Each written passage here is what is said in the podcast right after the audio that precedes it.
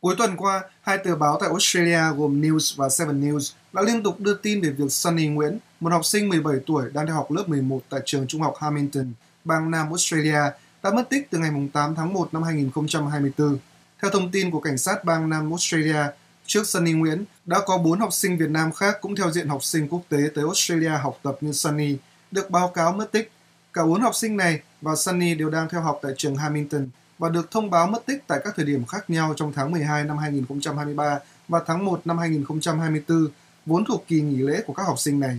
Tuy nhiên, ngoài trường hợp Sunny Nguyễn, cảnh sát Australia không đưa ra thông tin cụ thể gì về bốn trường hợp mất tích còn lại. Được biết, một học sinh đã được tìm thấy tại một bang khác và hiện còn bốn học sinh đang tiếp tục được tìm kiếm. Theo tờ báo Seven News, trích dẫn lời người phát ngôn của cảnh sát bang Nam Australia, các cuộc điều tra đều chỉ ra rằng các học sinh này có thể đã đi du lịch tới các bang khác và không có dấu hiệu gặp nguy hiểm.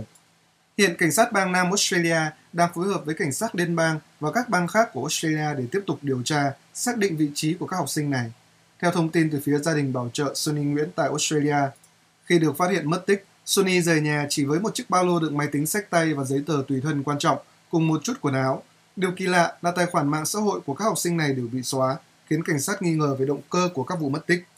Theo thông tin từ Tổng lãnh sự quán Việt Nam tại Sydney, phụ trách bang Nam Australia, ngay sau khi có thông tin liên quan đến việc các học sinh Việt Nam mất tích, Tổng lãnh sự quán đã nhanh chóng làm việc với phía cảnh sát Australia để tìm hiểu các thông tin liên quan và có cơ sở để tiến hành phối hợp triển khai công tác bảo hộ công dân. Cảnh sát Australia đã cung cấp cho Tổng lãnh sự quán địa chỉ và đầu mối liên lạc của các gia đình bảo trợ của các em học sinh này tại Australia, cũng như một số thông tin liên quan.